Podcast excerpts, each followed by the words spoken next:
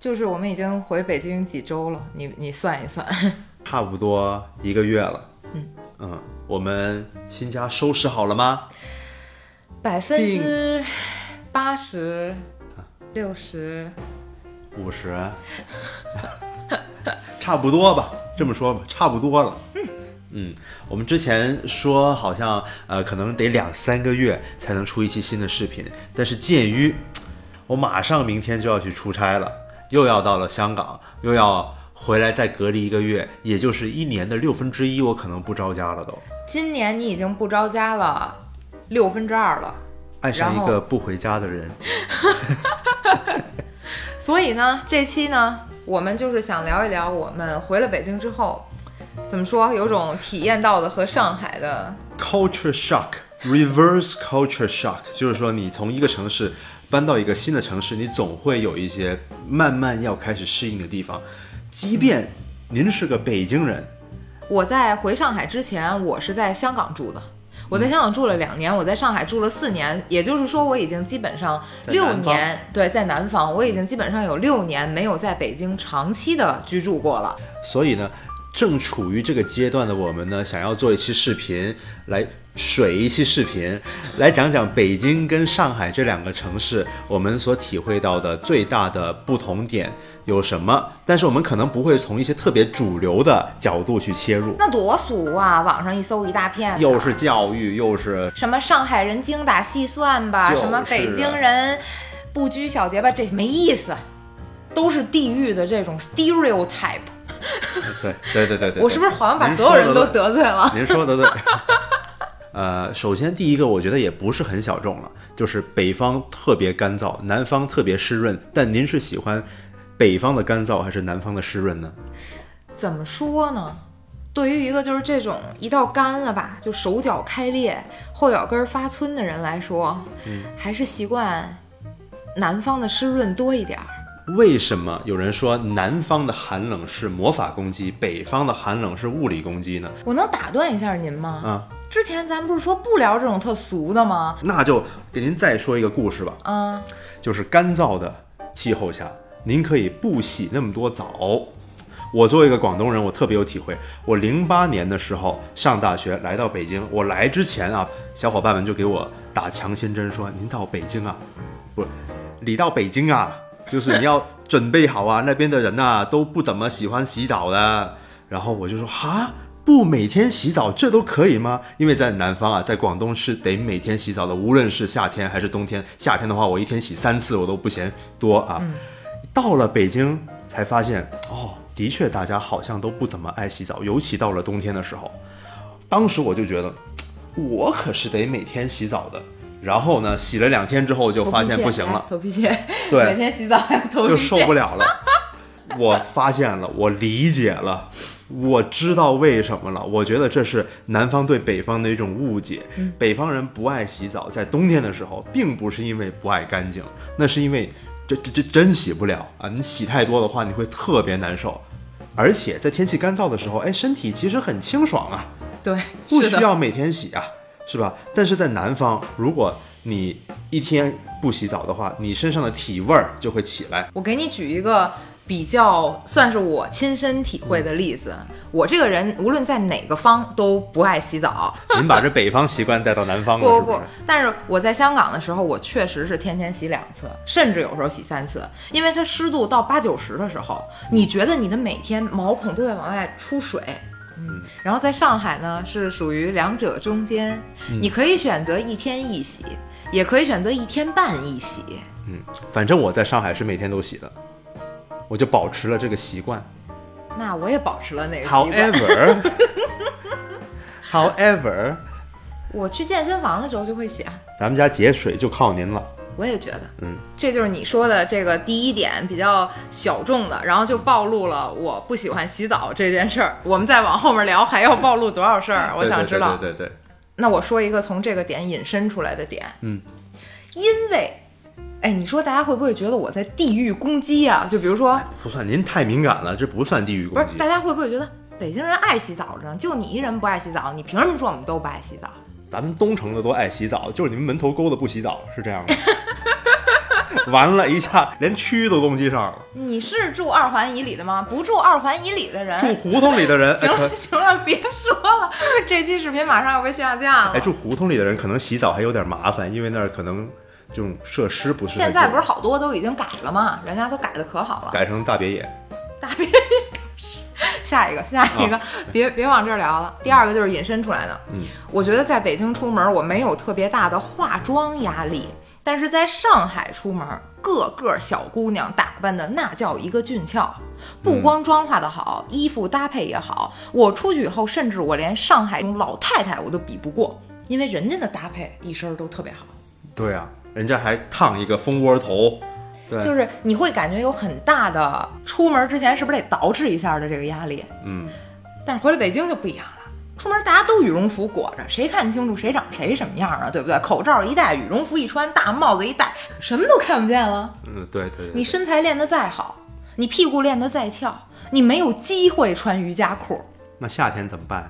夏天再说夏天呢，我说的现在是冬天的，相对这打扮的压力没有那么大。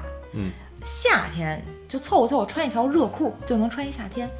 你看啊，上海有好多 J.K. 群、萝莉装、各种 cosplay 的小姐姐，什么各种穿潮牌的，就你能找着各种风格的。在北京，只有三里屯儿你能找着这群人。可能也就那儿有哈。这是我回北京的第二个体会，就是我可以邋里邋遢的出门，不用太顾及身边人的。您是回到自己的栖息地了。但是手有点干，有点掉皮。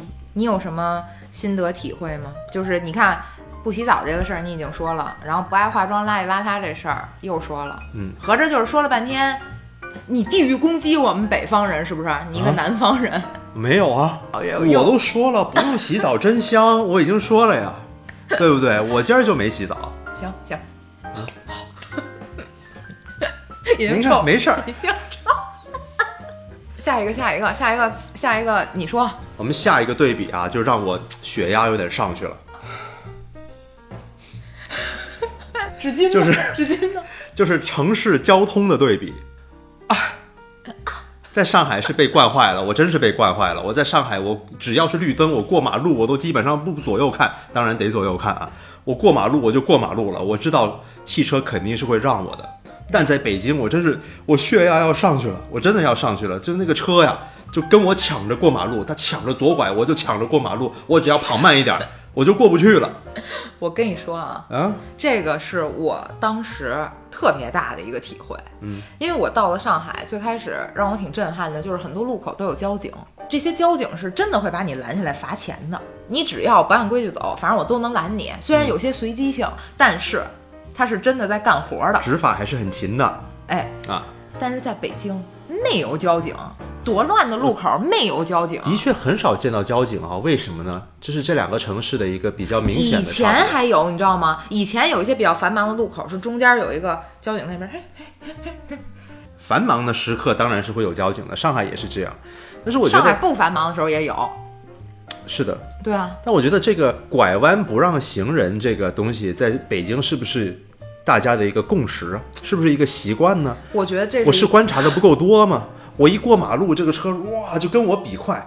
我有一次我还我还赌气，我觉得我怎么就那么窝囊，怎么就那么被受欺负呢？我就过马路，我就我就我就斗气，我就直着走，因为是绿灯嘛。嗯。然后就那车就呜就过来了，那个车的那个架势啊，就感觉那个司机在跟我说：“你看看你肉硬还是我车硬？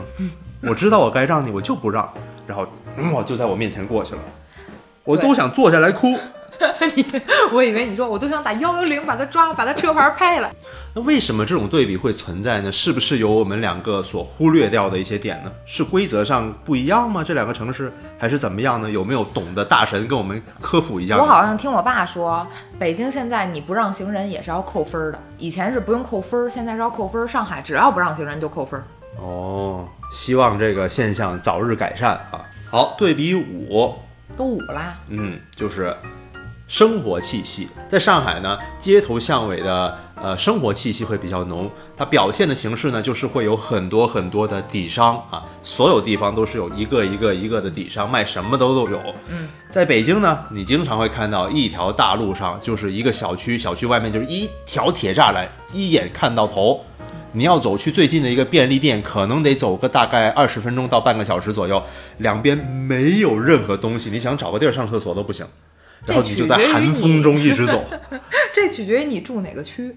但我住的朝阳区也算是比较发达了，对不对？朝阳是已经很发达了，但是仍然会有这个问题。会有这个问题的一个原因，我觉得又要回到那个大家可能都知道的，就是城市的一个规划，然后包括街道的宽窄。那可能我觉得北京很多的小区，很多的呃楼，它规划之初就没有想着在外面做底商。还有一个原因，又要回归到气候了。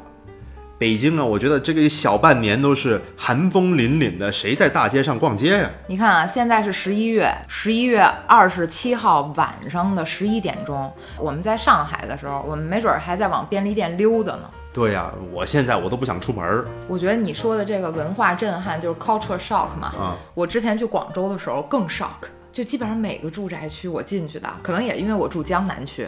是叫江南区对吧？我们那个地方叫江南西，那是一个很有特色的一个老城区了。哎，每每一个小区里面，我进到里面都有好多个底商，无论他是开水吧的、咖啡的、茶的，他卖什么的都有。甚至我的印象特别深刻，就是在那种一个小河的拐角那儿，一个铺子也就六平米哈，他就在那儿卖咖啡，就是一个小窗口，设计的还很好看。哎，没错。然后当时我就觉得很震撼，我说为什么广州这个地方？对，这么有经商的这个气息，对这种东西还是得看南方。我们来讲最后一个对比，那就是人啊。别地图炮啊，又要来了！警告你，现在互联网环境不允许你。我们换一个范围，就是服务员的人情味儿。嗯嗯，你是觉得北京的过于热情吗？也不是过于热情吧，在上海这种可能比较商业气息比较浓的地方，哎，我觉得服务员的态度呢。我个人的感觉而已啊，就是有种专业服务的感觉，也不是说北京的就不专业就不好。我觉得北京更有一种不把你当外人的感觉。你是不是特别有这种体会？对，我觉得可以给你总结一下，就是北京的它可能是更加的有人情味儿，但是上海的是更加的标准化。是的，是不是有这种感觉？对。你要在上海，服务员可能跟你说：“哎，您可以扫下这个二维码加入我们的会员，我们有什么什么什么优惠。”在北京就不一样了，哎，你扫一下这二维码，可多优惠了。我跟你讲啊，我给你扫吧，哎，我给你加一个。我给你扫，对，对 我我我第一天回来，我去吃家边上一肯德基，然后当时那个大姐。就拿着我的手机一顿操作，不扫就亏了。跟你说，然后一会儿就给我端出来免费的薯条，明天记得来拿一块钱的冰激凌。我的脑子里全都是刚才发生了什么。这就叫不把你当外人。我觉得这就是一种北京文化。当然，不把你当外人这个东西啊，也有两种表现形式。我个人的观察，一个就是对你过度的热情，非常的热情；要不然呢，对你专业上的客套也都没有。呃，甚至让你感觉他很粗鲁。有时候有些服务员就跟我说：“嘿，小伙子，你坐那儿吧，那不是有座吗？你干嘛不站着干嘛？坐着，这也是不把我当外人的一种表现。但是我就觉得你怎么那么粗鲁啊？”我跟你说，我记得当时我大学同学有从南方过来的嘛，也跟我讲过这件事情。他说他一开始遇到这种情况的时候，他有点手足无措，因为他不知道就是到底那个人是跟他生气啦，跟他是什么态度啊？他就站在那儿，也不知道是我是该坐下呢，还是该站着呢？就是我一会儿点餐，我是叫你呢，还是怎么着呢？就你容易给人造成一种误会。其实大多数这种时候，他们就是一个说话的一个习惯，我觉得。所以我们说了半天，大概说了五六点，也都是基于我们的个人观察。结尾就是求生欲，是吗？对，求生欲时间都是基于我们的个人观察。我们有很多的知识的缺漏，所以我们有什么说不对的地方，大家请耐心的给我们科普，让我们和别的观众也长长见识，共同进步。对，嗯，好，我求生欲时间结束了，我们下期见吧，拜拜，拜拜。